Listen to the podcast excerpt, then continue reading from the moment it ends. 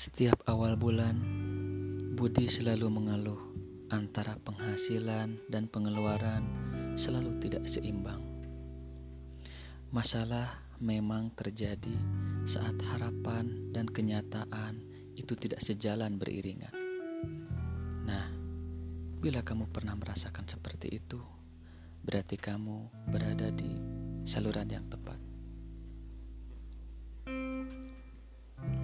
Sampai kapan kita terus menikmati hidup dengan angan-angan, terus berhayal meraih sesuatu yang tidak pernah kita raih?